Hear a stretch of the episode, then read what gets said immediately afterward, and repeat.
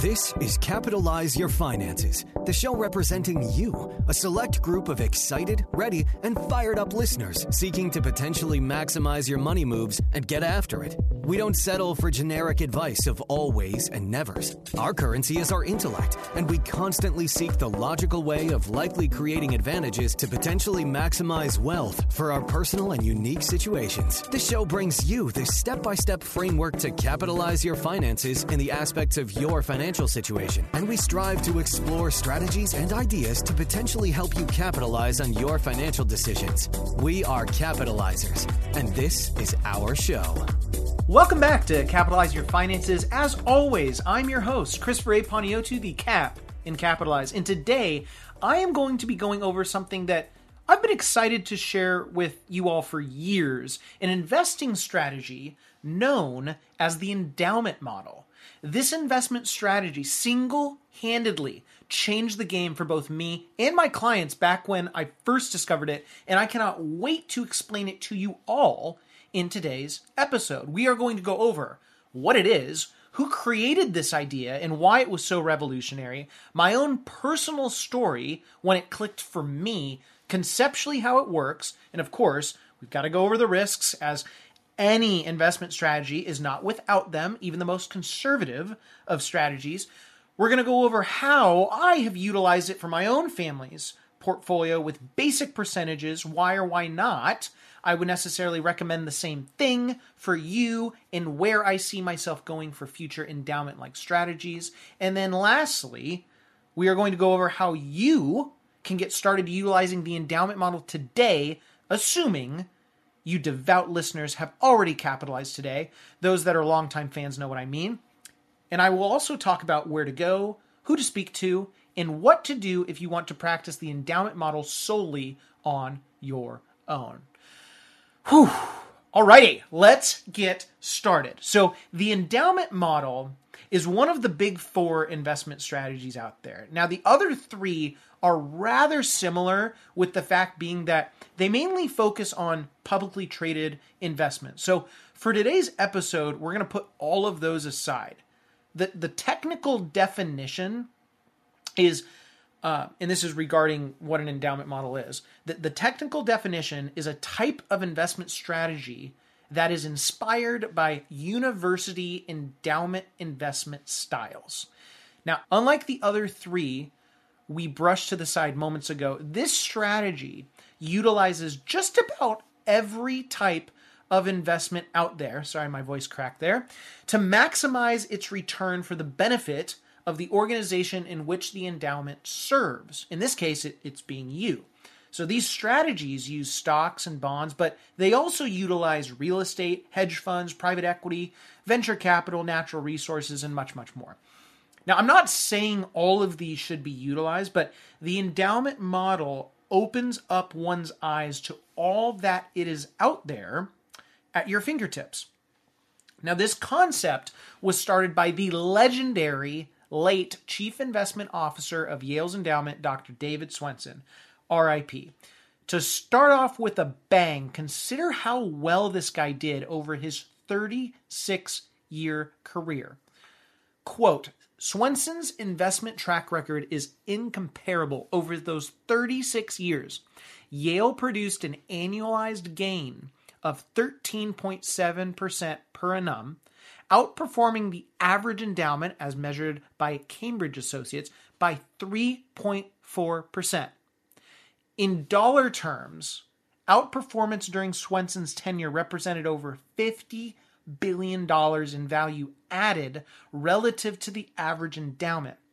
Without spending a single dollar invested, so $1, at the start of his tenure would have grown to nearly $103 by the end of 36 years. And by comparison, a dollar invested in the S&P 500 would be worth slightly more than $50.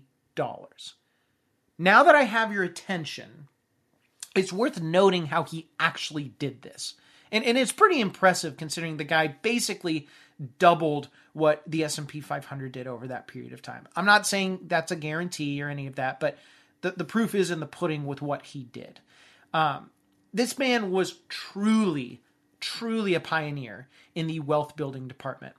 So, take a trip down memory lane for a second. Back in the day, many of these institutions were still stuck in what's known as the 60 40 method, meaning 60% of the portfolio was invested in stocks and 40% of the portfolio was invested in bonds. Occasionally, these institutions would either buy or sell or one of the other uh, types of investments to attempt to maintain that mix. But David saw that both arcane in nature and blind to the infinite opportunity that was right in front of his face. So, taking over the endowment as chief investment officer, he immediately scrapped the old ways and went full bore into the market, reportedly having 80% of the endowment's portfolio invested in stocks. The remainder was split between 10% in bonds and 10% in real estate, which back then was unheard of.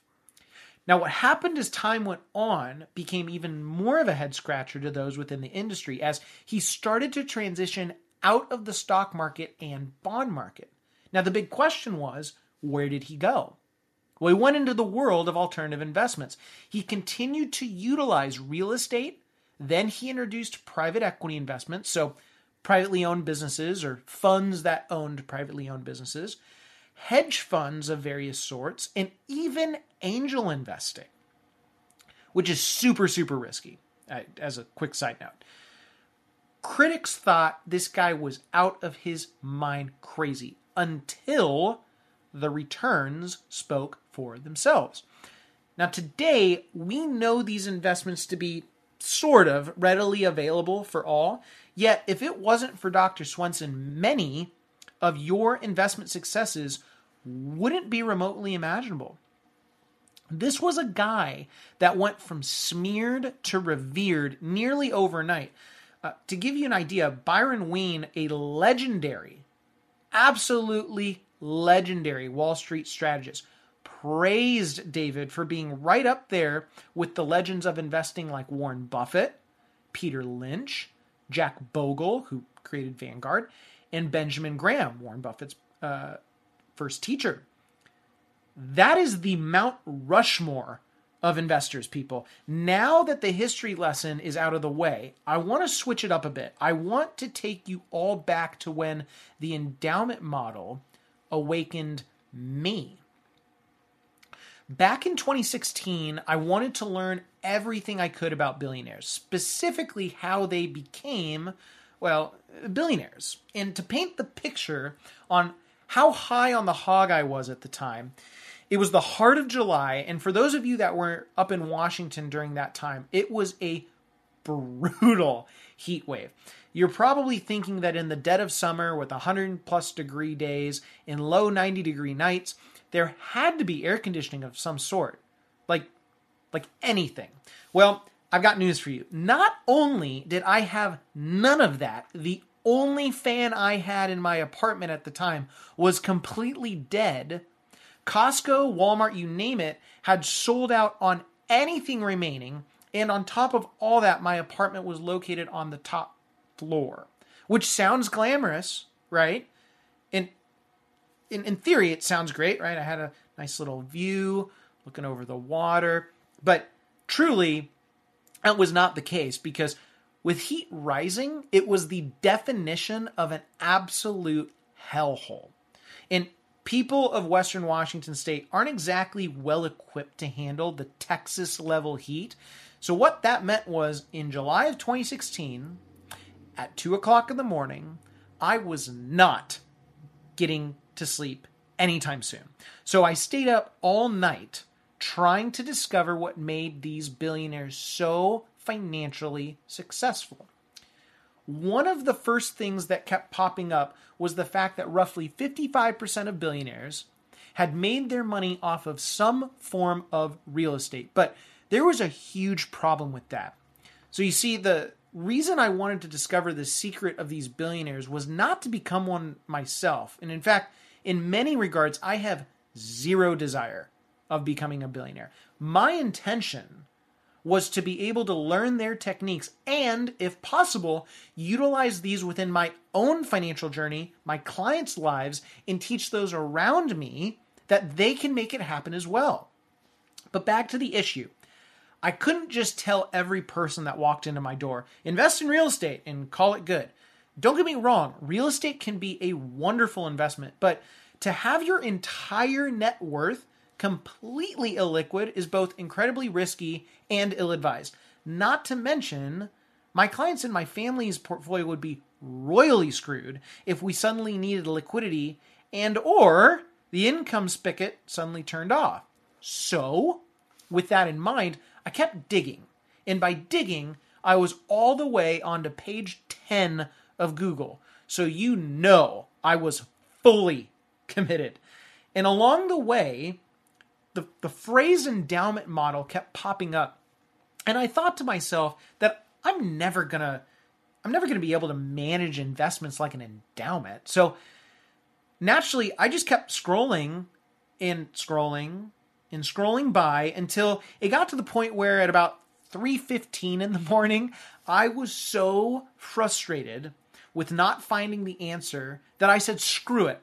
I clicked on the endowment model link and just as I mentioned earlier in today's episode, my life changed for the better. Over time, I started to study multiple endowments, nitpick over every little detail they had their eyes on, and learned from the best of the best. And you fast forward to today, I have the honor of providing you all my current endowment model 101. Let's make some assumptions here. Let's assume that you are a younger capitalizer listening in, say under 50, which is a wide net for young. I, I get it, but hey, I'm here to please.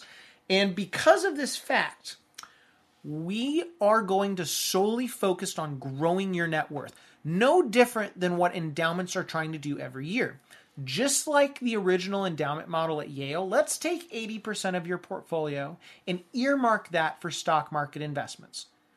Unlike the original endowment model, let's take the remaining 20% and utilize the alternative investment space. And don't worry for now about whether it's real estate, private equity, whatever. Why are we slightly altering this model from Dr. Swensen's original? Now, for starters, he later in his career wish he had this same split that I mentioned. Second, and more profound, let's think about what each type of investment is trying to earn you for the long haul. When I was reading Dr. Swensen's original writings, which I might add were very tough to find, he noted that both the stock market and alternatives are trying to achieve the same return over the long haul at roughly 8%. How that 8% comes to be is where it gets extremely interesting. Swensen knew that endowments are supposed to last, well, forever. And so, because of that, he had the majority of the portfolio, about 80% in stocks, invested for that future. And if you break down that 8% return, 6% of it was for future growth in the businesses, and the remaining 2% were dividends that were simply reinvested into the portfolio. The remaining 20% in alternatives is where it gets frankly mind blowing. So that 8% return, yeah, the majority of that return is paid today, 6%.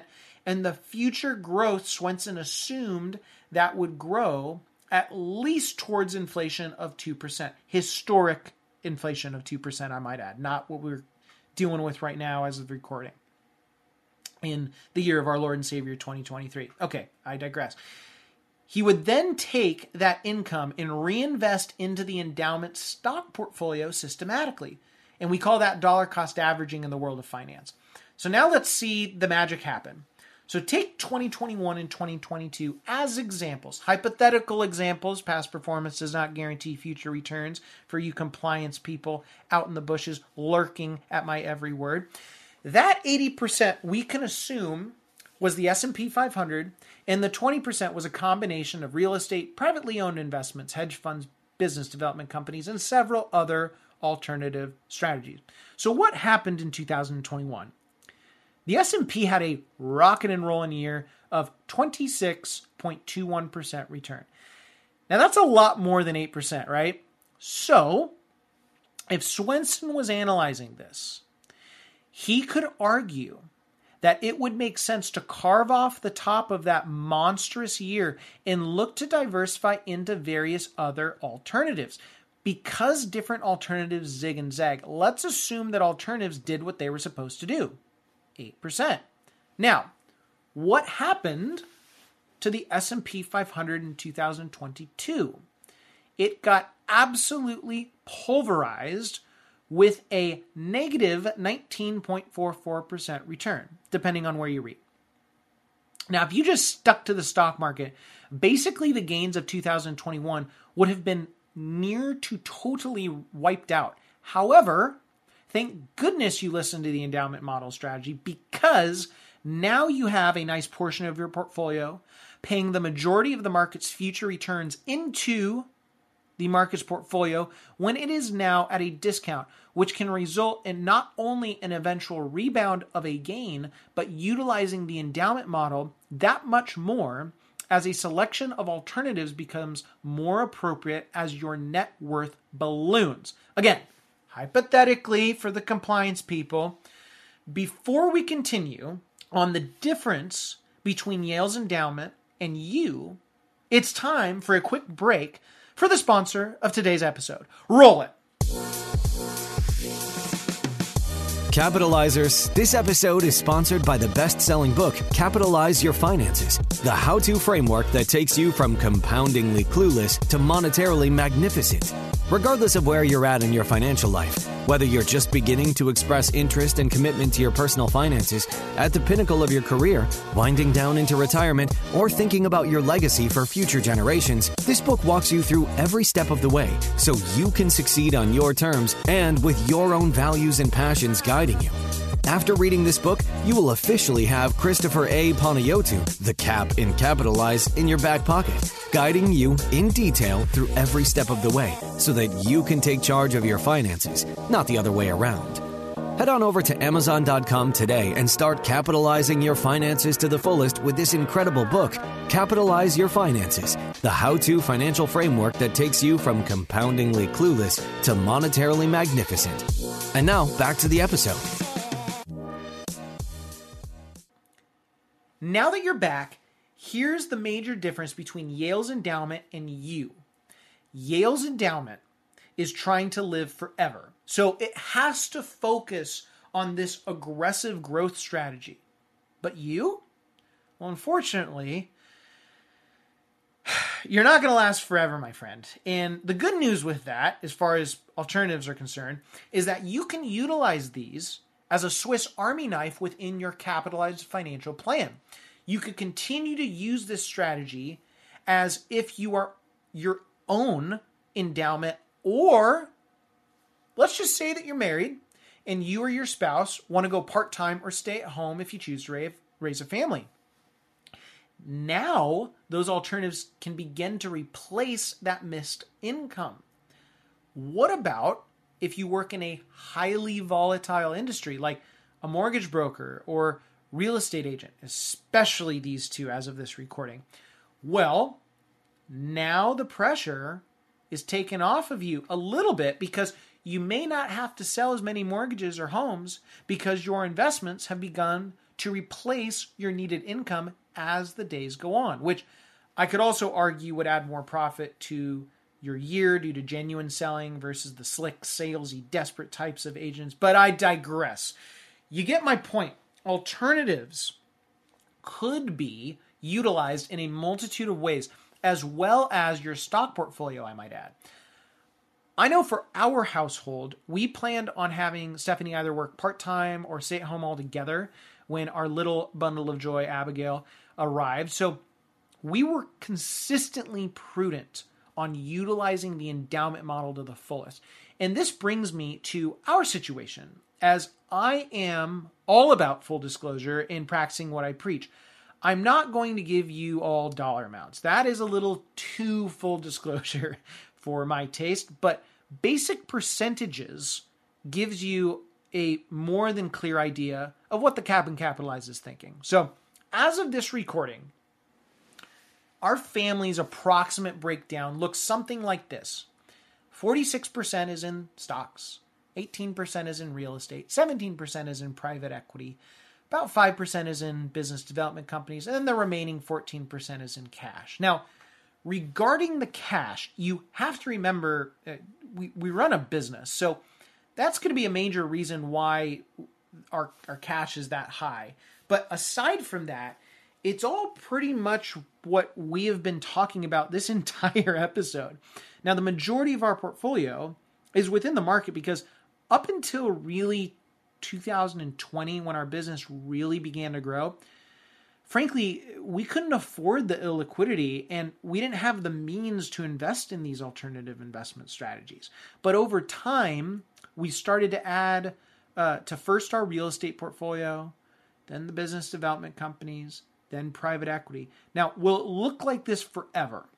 Absolutely not. And in fact, I can guarantee, which is kind of a risky word, but hear me out, compliance people, I can guarantee that it won't because every type of investment is dynamic as well as being aware of certain economic conditions. So, with the endowment model, one must be dynamic at all times. And before we get into the risks associated with utilizing the endowment model as a tool to capitalize your finances, there's one more point worth mentioning. Over the past decade and a half, people have looked at alternatives as the go to investment strategy, in particular, real estate. I want to caution those of you that are listening that there is such thing as too much of a good thing in particular to real estate you have to put the returns into context as interest rates have been steadily decreasing for years. So, all things being equal, that would have a wonderful effect on the returns in the real estate category. In one of the best books I read in 2022, Where the Money Is, by my buddy and past guest Adam Seessel, he didn't say that real estate was bad by any means. He just stated the facts that, quote, depending on the index you use and the period you measure, the American stock market has averaged somewhere between 8 and 10% annually. US real estate, another major way to build long term wealth, has grown at a materially inferior rate, only 5% per year. These numbers sound rather abstract until you grasp the power of compounding. Because 5% annual appreciation is decent, putting 10 grand to work in the American real estate market over 50 years would net you slightly more than $100,000. But investing that same amount as the average stock market return will generate more than $700,000. End quote. Now, again, I'm not shying away from real estate. All I'm saying is that you have to always have an open mind, and at the end of the day, businesses are going to build wealth. Now, back to the billionaires earlier. The 55% that made their money off of real estate, let me finish the sentence. It was off of their real estate businesses. That's critical. There's a huge difference there. Now, I want to say the endowment model may not be for everyone, and that is perfectly fine. So, for example, in, in my practice, I have many clients that get too overwhelmed by the complexity, so we keep it really simple.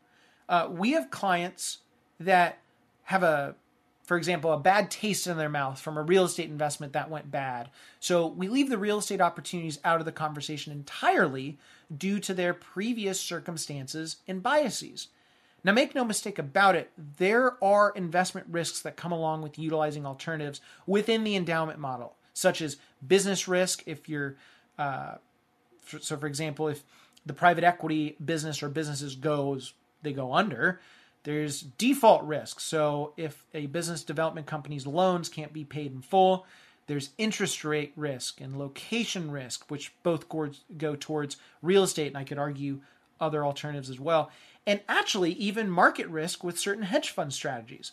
So, on top of the stock market risk, the endowment model does not come without its own set of serious considerations and consequences, being both good and bad, I might add.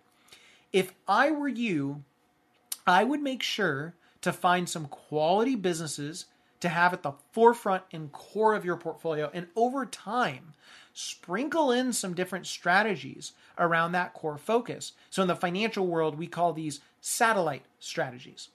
Now, the big question is how can you get started utilizing your own endowment model today? A couple questions you need answered to answer the granddaddy of getting started. Number one, where do you go? Number two, who do you need to speak to? And number three, what if you want to do this all on your own? So, if you want to have your own endowment model strategy, you are going to want to make sure you speak with a quality certified financial planner that knows what he or she is talking about. I wouldn't necessarily look towards just a financial advisor, as they will most likely give you generic advice, and this strategy is going to need someone with some serious meat on their brain to capitalize you to the fullest. Take your time with whoever it is you decide to work with, as the endowment model is a serious hands on approach. And for a number of reasons, the certified financial planner you choose to work with is going to be the go to person for many, many years to come. As far as who do you need to speak to, we already kind of covered that, but another person to make sure you loop into the crew is a CPA or an enrolled agent. But more likely than not, a CPA is going to be your ticket. And lastly, if you choose to venture out and create your own endowment model, make sure that you pick a proper investment custodian, as not every custodian can hold every investment out there. So, purely for simplicity's sake, make sure you heavily vet uh, what you can or, or cannot hold at the place you choose to hold your investments.